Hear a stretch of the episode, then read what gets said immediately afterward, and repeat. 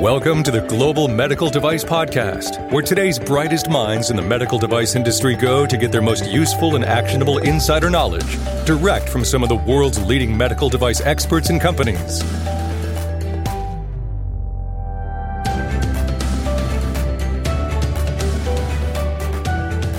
If you're a medical device professional, what does your EQMS what's it doing for you? If it's paper-based, I can tell you what it's not doing, and that's helping you accelerate the delivery of your life-changing medical devices to patients who need them most. Paper-based quality management system sounds almost like an oxymoron. How is your QA team going to achieve true quality if they're still chasing engineers for signatures or searching for the needle in a stack of papers? Greenlight Guru is the only quality product development platform designed to support medical device companies throughout their commercialization journey. That's because we're from the medical device industry ourselves.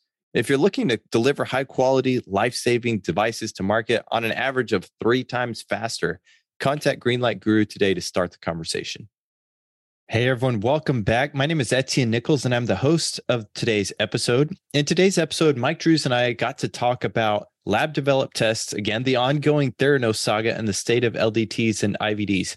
We started out by recapping our part one episode. So if you haven't listened to part one, it might make sense to go back and listen to that one before starting this episode. I really enjoyed this conversation though, because we started to get into the practical tips toward the end about what companies can do and what companies can be doing to make sure they're approaching their LDT versus IVD situation in a practical and beneficial way. Mike also had some really great thoughts on how the regulations could change to better accommodate the LDT and potentially close the so called Theranos loophole. Mike Drues is the president of Vascular Sciences, a name that you're likely familiar with if you've listened to very many episodes of the podcast. He has a PhD in biomedical engineering, extensive experience with regulatory strategy, and he knows the FDA like no one else and the history behind most of the regulations. Not only that, he has the heart of a teacher, and everything he does is to improve the medtech industry. So I hope you enjoyed this episode with Mike Drues on the state of lab developed tests as much as I enjoyed recording it. Hey everyone, welcome back to the Global Medical Device Podcast. My name is Etienne Nichols. I'm the host of today's episode, and with me is Mike Drues, a familiar face on the podcast. Mike, how are you doing today? I'm well, thank you, Eddie. And how are you? Doing well. I'm excited to talk a little bit more about LDTs and just to give a quick reframe or context here. We had talked a little bit last episode about lab developed tests.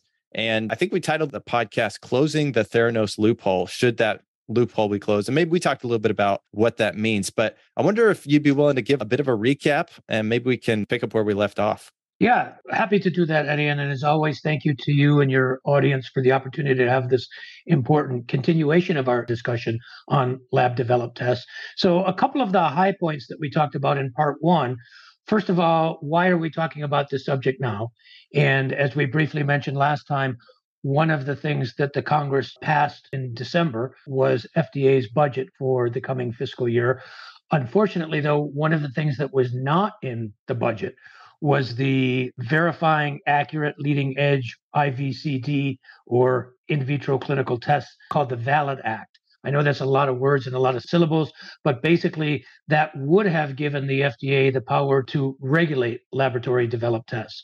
Suffice it to say that did not get passed largely because the argument was made, whether we agree with it or not, that requiring labs to do this through the FDA would be too burdensome. We can talk more about that, but that was the justification. And the reason why LDTs are not regulated today, which we also talked about in more detail in part one, is because philosophically, an LDT is supposed to be a type of in vitro diagnostic or IVD that's developed and used in one particular laboratory or clinic or hospital for use only in that laboratory or clinic or hospital.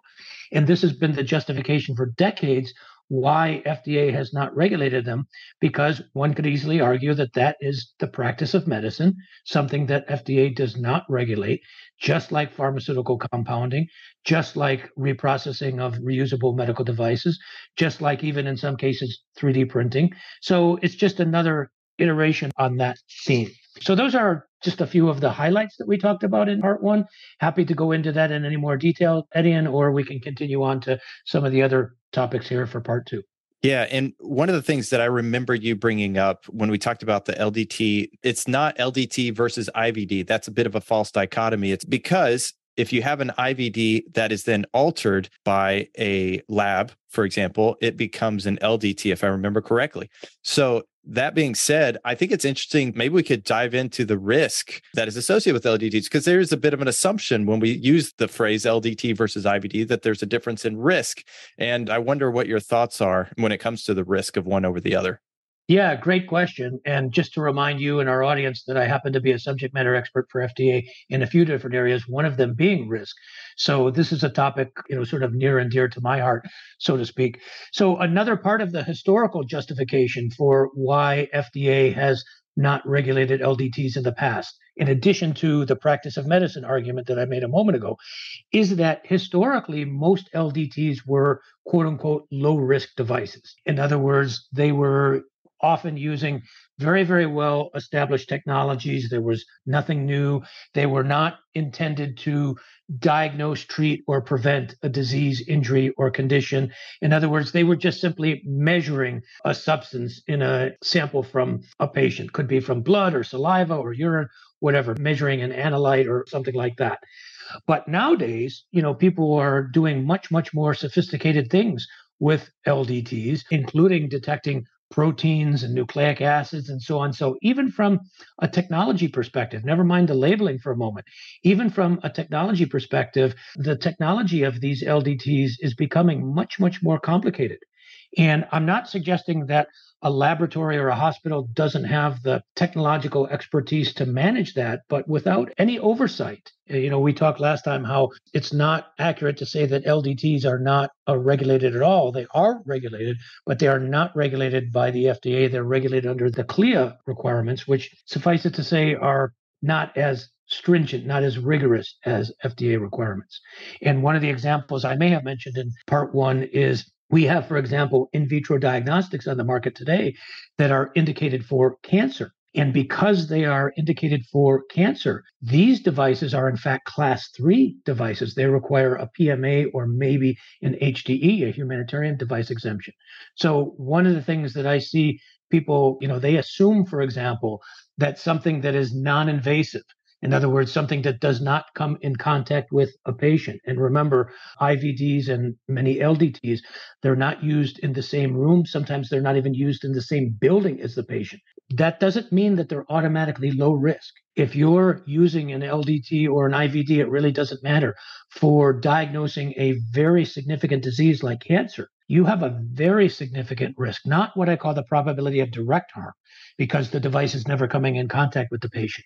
But it's what I call my bucket number three the probability of harm of providing the wrong information, a false positive or false negative. And this is, in fact, why, for example, IVDs for cancer are not low risk. They're not moderate risk. They're high risk. They're a class three, like I said, usually PMA or sometimes an HDE. Does that make sense? It makes total sense. I kind of just do a little bit of a lateral thought here, but it would be almost as if you said, well, which is more dangerous, you know, a pharmaceutical drug or a medical device? Well, well, what pharmaceutical drug are we talking about? so you can't really just take that label and say, well, one's safer than the other, one has less risk than the other. You have to evaluate each one individually. That being said, I'm curious. I think in our last episode, we also talked a little bit about should LDTs as a whole and this is getting more into the theoretical philosophical what should happen. Should ldts be pushed over into the ivd category or is there still some instance where you know an ldt makes sense? It is the practice of medicine and how do we split that hair? Any thoughts? Well great question eddie and i actually have a number of recommendations that i would be happy to share in terms of fixing these problems or at the very least mitigating the risks associated with these problems. And remember, this LDT debate has been going on for decades. So my intention here is not to just simply bash, not to blame FDA or even Congress or hospitals or medical device companies. The point is, what can we do to fix it? So at the end of our discussion, I have sort of a laundry list of suggestions. But just coming back to the risk for just one thing, sure. one other thing I wanted to add to that before we move on is to steal a little bit of verbiage from one of FDA's guidance documents about risk.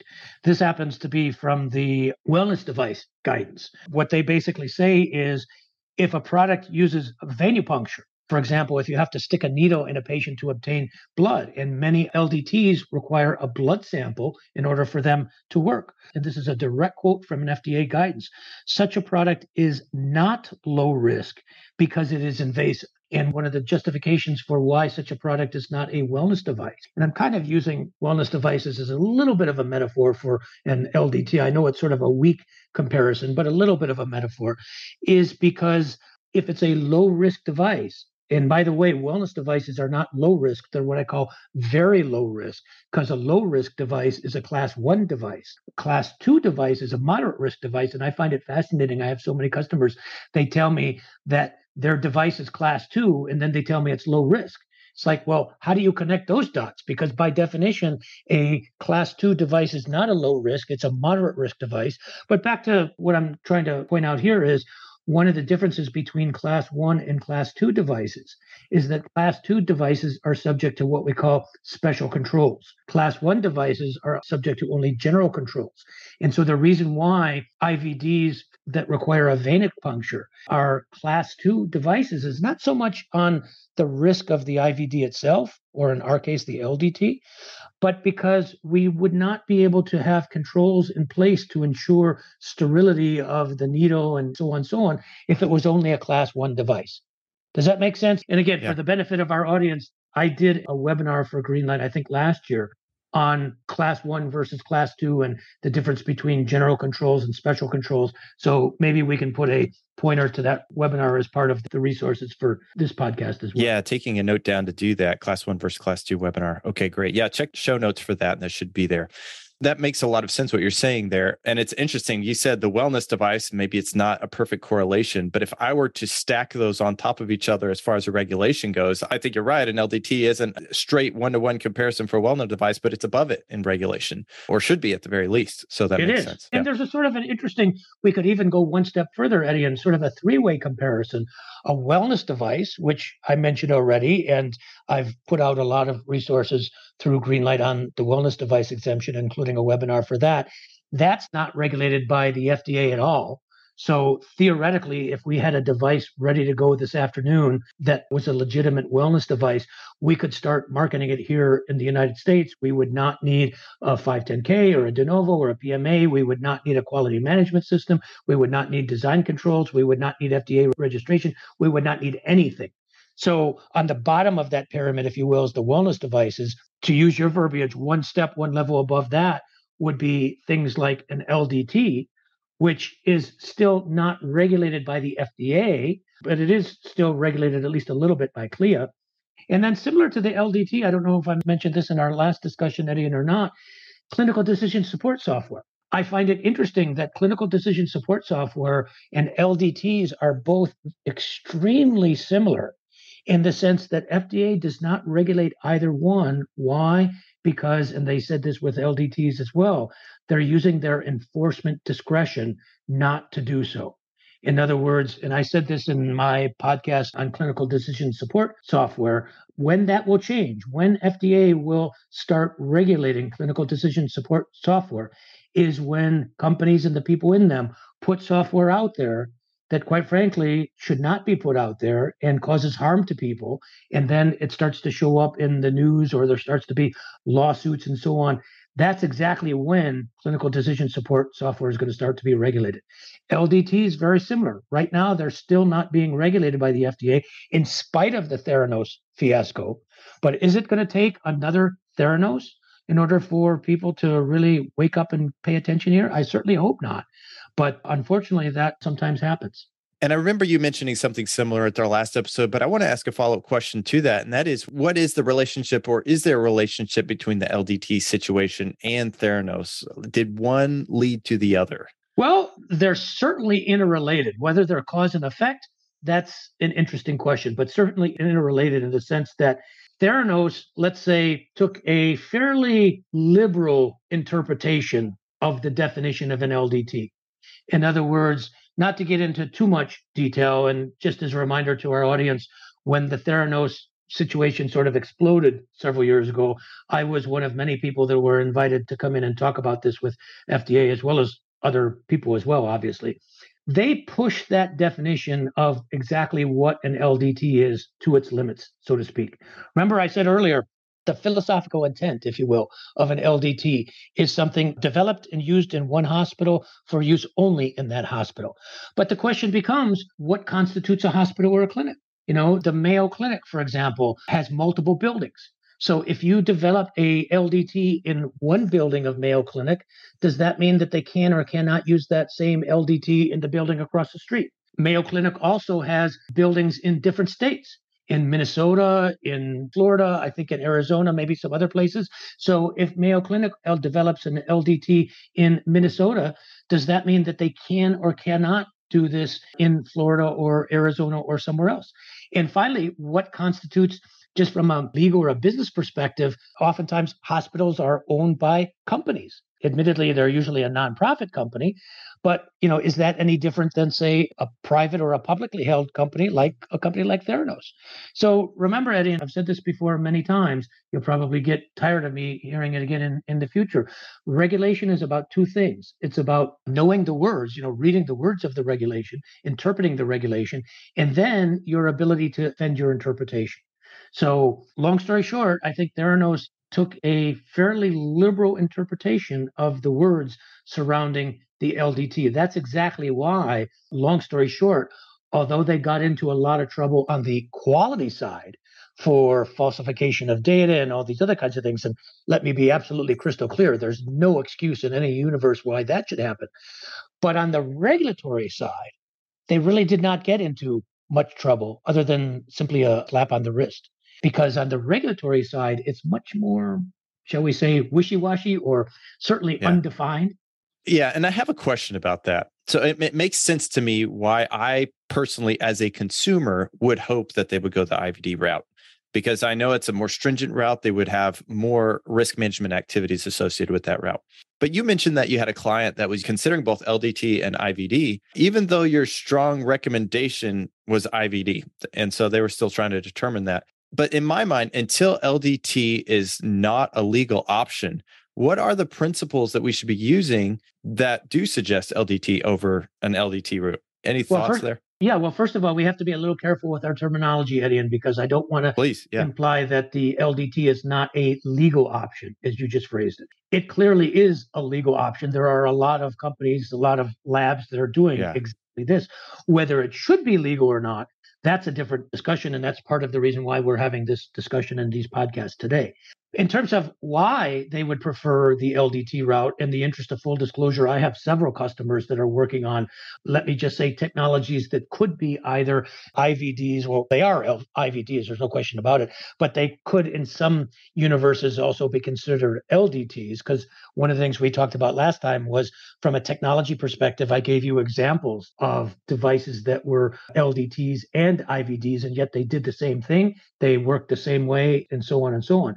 So clearly, from the company's perspective, just like the hospitals, they would like to avoid the burden, if you will, of having to go through the FDA because it is time consuming, it is expensive, but at the end of the day, and there's one thing to remember, and that is any test, whether you call it an IVD or an LDT or whatever it is, a test presents the same risk for patients, regardless of whether it's developed by a manufacturer, in other words, a company, or by a laboratory, i.e., a hospital. So I understand from a administrative perspective, from a paperwork perspective, that some people might argue that having to take a product, any product, whether it's an LDT or anything else, through the FDA is going to be more burdensome. That's a paperwork burden, that's an administrative burden. At the end of the day, the underlining safety and efficacy, in other words, the biology and the engineering, that's what's most important. And just like this is very similar to the decision that a lot of companies have to make if they have a device on the market right now under a 510K and they want to make a change to that 510K. Do they notify the FDA as in the form of a special 510K or do they not notify the FDA in the form of a letter to file? A lot of companies will choose the LTF option for no other reason than they think that it's less burdensome, that it's quicker, that it's easier. In other words, I hate to say it, Eddie, but it's a, an excuse to take shortcuts. Yeah. And whether you do something as a letter to file or a special 510K, whether you have a technology, an in vitro diagnostic that's an LDT or a regulated medical device. At the end of the day, the biology and the engineering is the most important, and that should be the same. So, long story short, I think it's a little bit of an oversimplification to simply say that LDTs should not have to go through the regulatory process because it's just a higher regulatory burden. And I 100% agree with you. So, the thing that I guess if, if I were to summarize a little bit about what you said is the same amount of work should be done from a, like you said, a biological and an engineering standpoint. And in this case, it's a matter of getting the credit, really. So, if you're going to do both of those, why would you not get the credit? Second thing in my mind is that could also potentially safeguard you when the law changes. And I want to get your thought on this when we do finally have that valid act that goes through, because it sounds like, especially since the Theranos case is blown up, so to speak, maybe it will take another Theranos case. I don't know the speculation. At some point, it seems like this is going to happen. If so, what should companies be doing right now? Great question. And so let's make this, you know, in the last several minutes of this discussion, very positive, very proactive. What can we do now to, to improve the status quo and make the world a better place? Because, like I said, I don't want to play the blame game here. There's way no. too much of that. So it's interesting. I just used that 510K metaphor, you know, a special 510K versus a letter to file. I give exactly the same advice to my VD companies now, and not even substantially equivalent to use another regulatory pun, but exactly the same advice. And that is mm. make sure that you have a justification in place. If you're choosing, for example, to take advantage of the LDT loophole, which is very similar to what some people describe as the 510K loophole, if you're choosing to take advantage of that, at least for right now, put together an LDT justification document, just like I recommend to my companies with the letter to file. In other words, here's the LDT that we're developed. Here's why we're developing it. And by the way, Eddie, and one of the questions you asked me a moment ago, which I sort of put off, but we can get to it in a moment. What can we do to change this to make it better? One of the things that I think we should think about is maybe one of the requirements for an LDT is if there is a truly unmet clinical need. In other words, one of the things I mentioned last time is one of the reasons why hospitals develop LDTs sometimes is because there's not a suitable test already on the market. And so, okay, fine. If there's not a suitable test on the market, then as part of your justification, the hospital or the clinic or the company or whoever's developing this should say, well, one of the reasons why we're developing this is because we have patients that we need to measure XYZ in. And for whatever reasons, this is not commercially available. Maybe it's a genetic test that only affects a small number of patients, and it's not worth it for a regular commercial company to develop a test like that because they would only sell a few of them a year, something like that. So that could be one of the requirements that we put in there for somebody that wants to develop an LDT. But most important, like the letter to file, I don't want people to see this as a shortcut, as an excuse to not do the things that from a biology and an engineering perspective remember eddie and my background is in biomedical engineering. That's what my phd is in. So i'm a biomedical engineer first and a regulatory consultant second. And that's the order that we should think about these things. But unfortunately not everybody seems to think that way. Yeah, that makes sense. And I think that's a great way to look at it because a justification document would, like I said, give you that credit if and when the time comes. So that makes sense. I love the practical application there. I am curious though, because I'm always curious about the forward looking thing. You know, so yeah. if and when the law changes, I have not read the Valid Act. I started to, I wasn't able to finish it as long as I was expecting. Why would that be a surprise? And, you know, something coming out of Washington, D.C., it's not, well, don't get me started on that. Occasionally, you know, you look out. But okay, well, what are your suggestions though? You know, aside from maybe that, but what are your suggestions for improving the status quo? What can we do? Well, here's another suggestion that I give to my customers even right now, and that is have a contingency plan. If you have a product already out there under the LDT, or you're considering putting a product out there as an LDT, fine. You know, that's something that you still can do. It's not illegal. And, you know, one of the pieces of pushback that I get my customers, I just got this from one of my customers a week or two ago. Well, everybody else is doing it. Therefore, why can't we do it?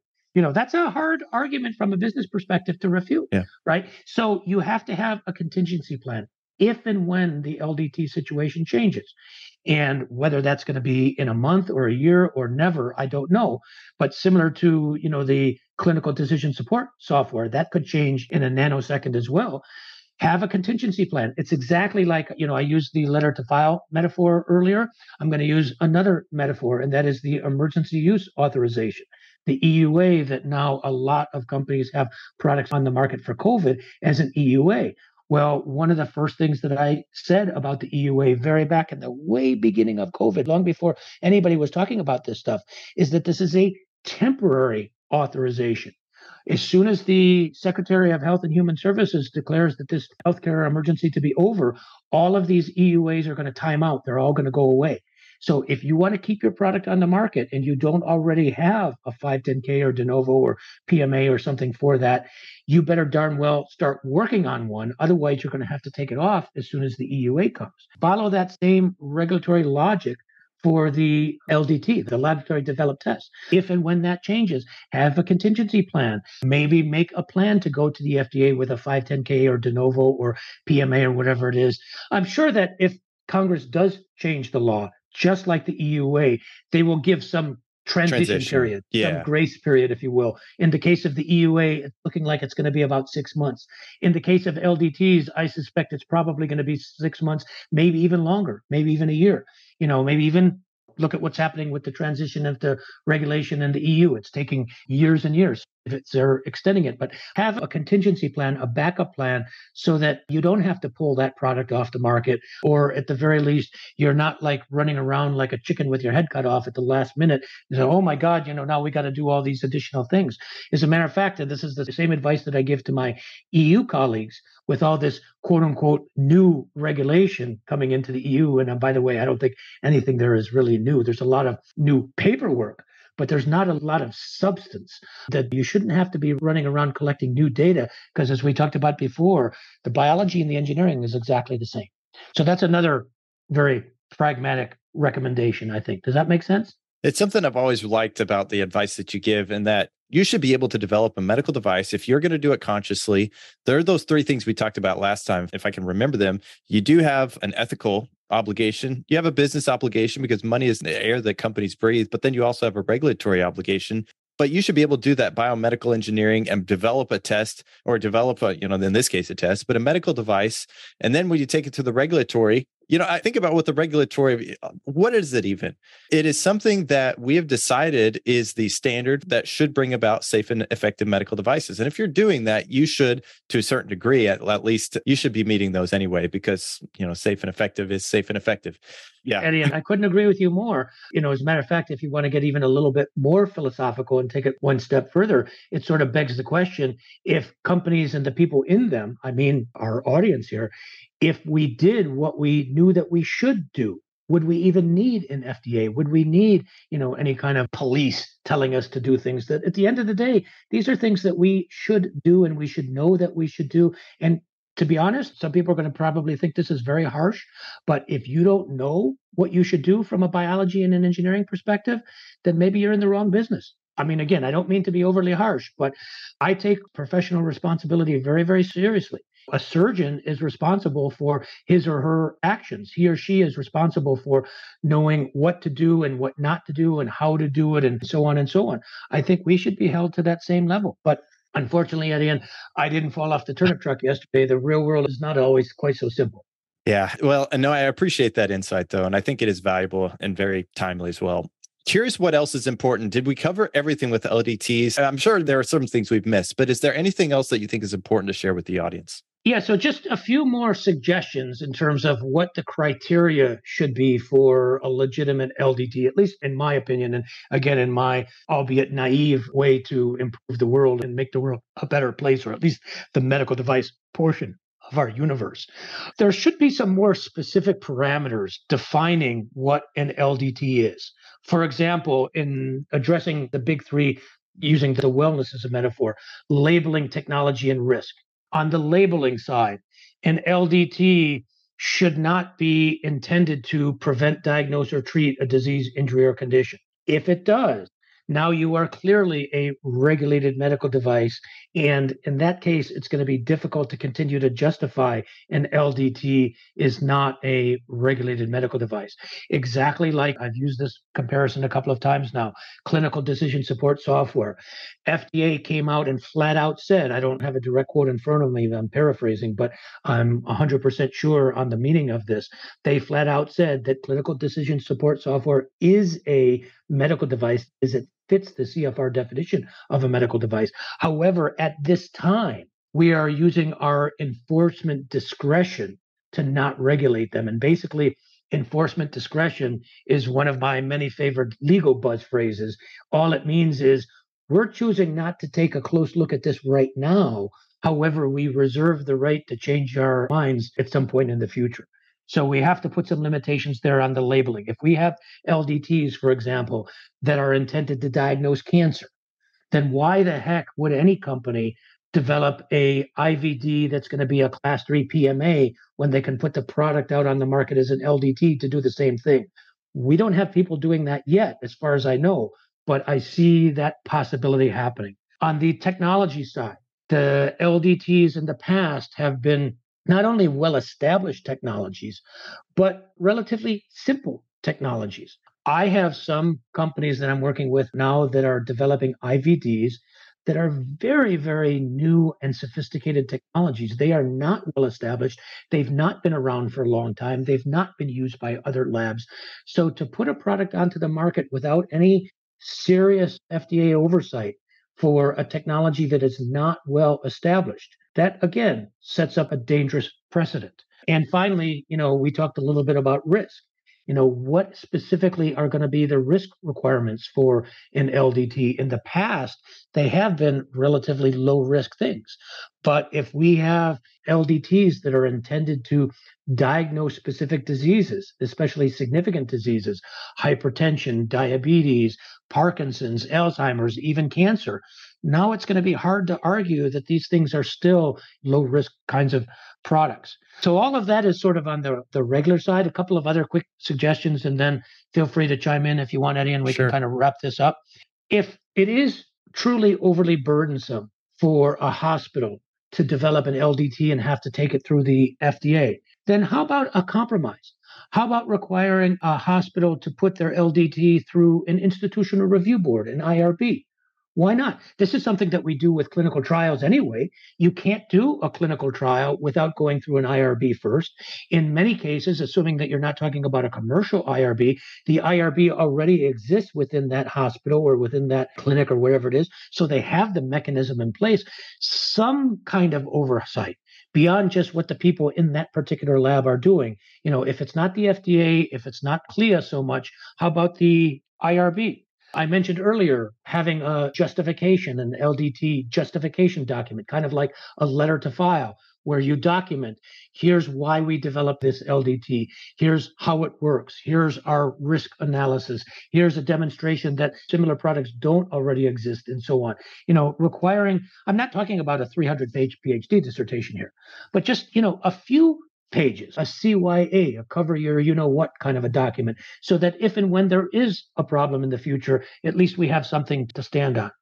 Better CLIA oversight. You know, CLIA has oversight of LDTs, but at a pretty minimal level. Maybe even though I'm a regulatory consultant, I'm not a fan of creating new regulation. As a matter of fact, more often than not, I'm against creating new regulation because, in my opinion, we've already got enough regulation, probably too much regulation. But what I am a big fan of, as you know, Etienne, is people understanding the regulation that we have, the regulatory logic, as I like to call it, and applying it in different ways. So the CLIA framework is a good start, but I don't think it's enough. Just one or two last ones, and then we'll wrap this up. I mentioned the comparison to the emergency use authorization, the EUA. Maybe having an EUA like pathway. In other words, create a new pathway through the FDA, something maybe sort of, mm, I don't know, sort of a hybrid between an EUA and a 510K so that it wouldn't be as burdensome to hospitals. I don't want to give people excuses for not developing technologies because it's too burdensome, because that's not going to help anybody. But on the other hand, we need to have some oversight to make sure they're safe and effective. So creating an EUA 510K hybrid if you will, or an EUA de novo hybrid, if you will, that would apply specifically to these types of in vitro diagnostics we call lab developed tests. That might be uh, something to at least discuss further. And finally, there's been some discussion over the last few years about creating a ninth center at the FDA a center for diagnostic products. And in other words, in addition to CDRH, which regulates devices, and CDER, which regulates drugs, and CBER, which regulates biologics, and so on. We create a ninth center. The newest, the eighth center, the Centers for Tobacco, was created a few years ago during the Obama administration. Well, there has been some discussion on Capitol Hill and other places about a new center being created at FDA specifically for diagnostics, not just IVDs and LDTs, although that would be part of it, but other diagnostics as well. As a matter of fact, Eddie, and as a historical note, sometimes people ask me why are in vitro diagnostics even regulated by CDRH? Because one could easily argue that they are not a medical device. Well, to be honest with you, when FDA started regulating medical devices in 1976, the IVDs, in vitro diagnostics, were put into the CDRH silo, if you will, for no other reason than there was not a better silo to put them in at the time. I'm not a big fan of creating more regulation. I'm certainly not a big fan of creating more government or even building a new center. Some people in the past have suggested maybe a center for combination products at FDA. That's got some worthiness to it, but I'm not a big fan of that. But in this particular case, maybe a center for diagnostics might be something, at least something that we can have more discussion on. The, the point that I'm trying to make here is I don't want to be, you know, just a naysayer. I'm not trying to talk about all the bad things. On the contrary, I'm trying to make some very specific suggestions to throw it out there so that the folks in our audience and our industry can think about these things and talk about things, things and figure out which ones make sense and which ones are like, oh my God, I don't know what this wackadoodle Drues guys is smoking he must be smoking his socks. but these are all things that I think are worthy of discussion. I'm sure there are other things that can be done that you can think of or other people, but those are just some of the suggestions that I would have. Anything that you would add to that list, Etienne?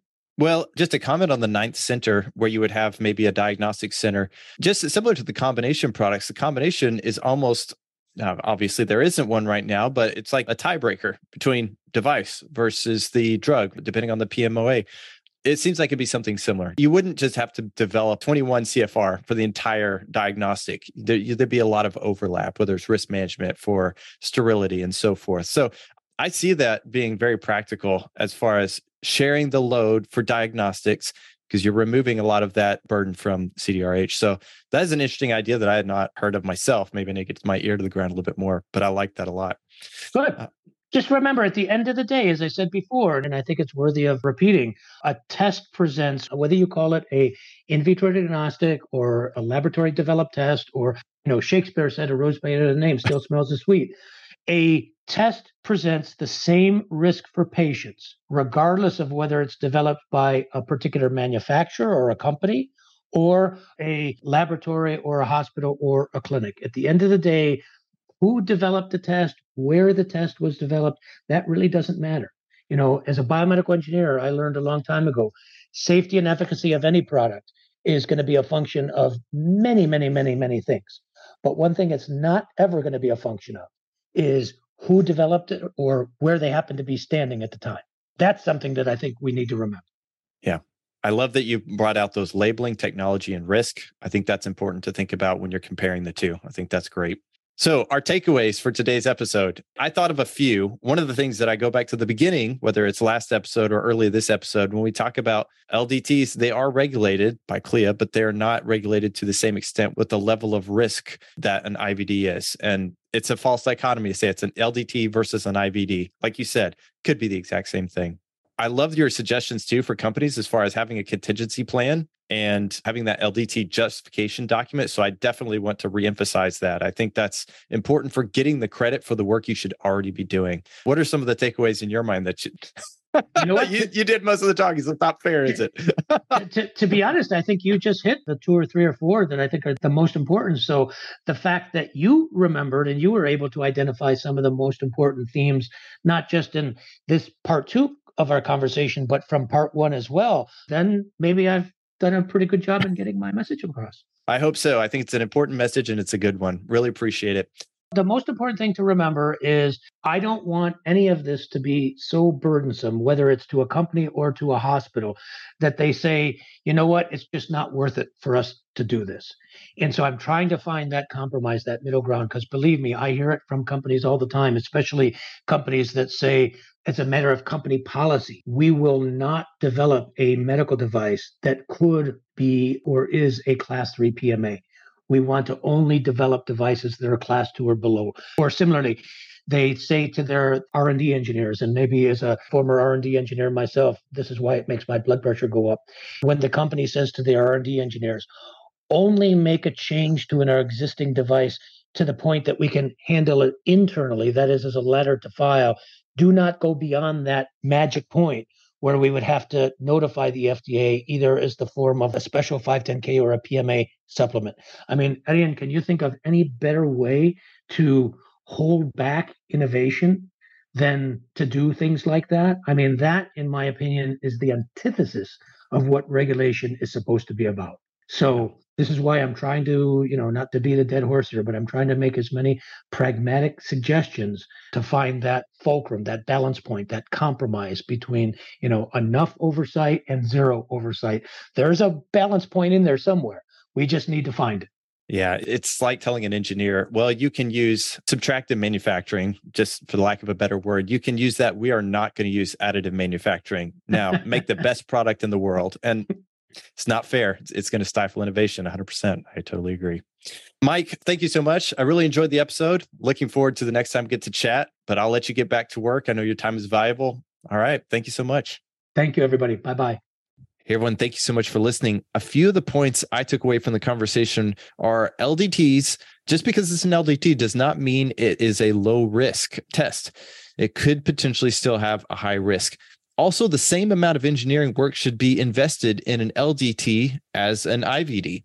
If you're currently marketing an LDT, it's important to make sure you have a contingency plan in the event that the laws change and suddenly you're classified as an IVD. Also, make sure you have an LDT justification document. I just really enjoyed this episode. It was really fun to listen to Mike talk about the potential ways regulations could change to improve the industry. If you enjoyed this episode, be sure and reach out to Mike Drues on LinkedIn and let him know. If you're interested in learning more about our software built for medtech, whether it's document management system, CAPA management system, design controls and risk management systems, or electronic data capture for clinical investigations. This is software built by medtech professionals for medtech professionals. And you can check it out by going to www.greenlight.guru. Also, if you haven't heard about our community, we've set up a site where you can join the conversation and learn more about the things that we discuss on the podcast. So if you've ever listened or if you've ever been interested in joining a podcast live, let me know and I'll make sure you get an invitation. You can join us at community.greenlight.guru. Finally, consider leaving us a review on iTunes. It helps others find us. It lets us know how we're doing, and we always appreciate the feedback. Thanks again. You all take care the best medical device companies don't just follow the rules, they lead with quality. At Greenlight Guru, we try to do the same.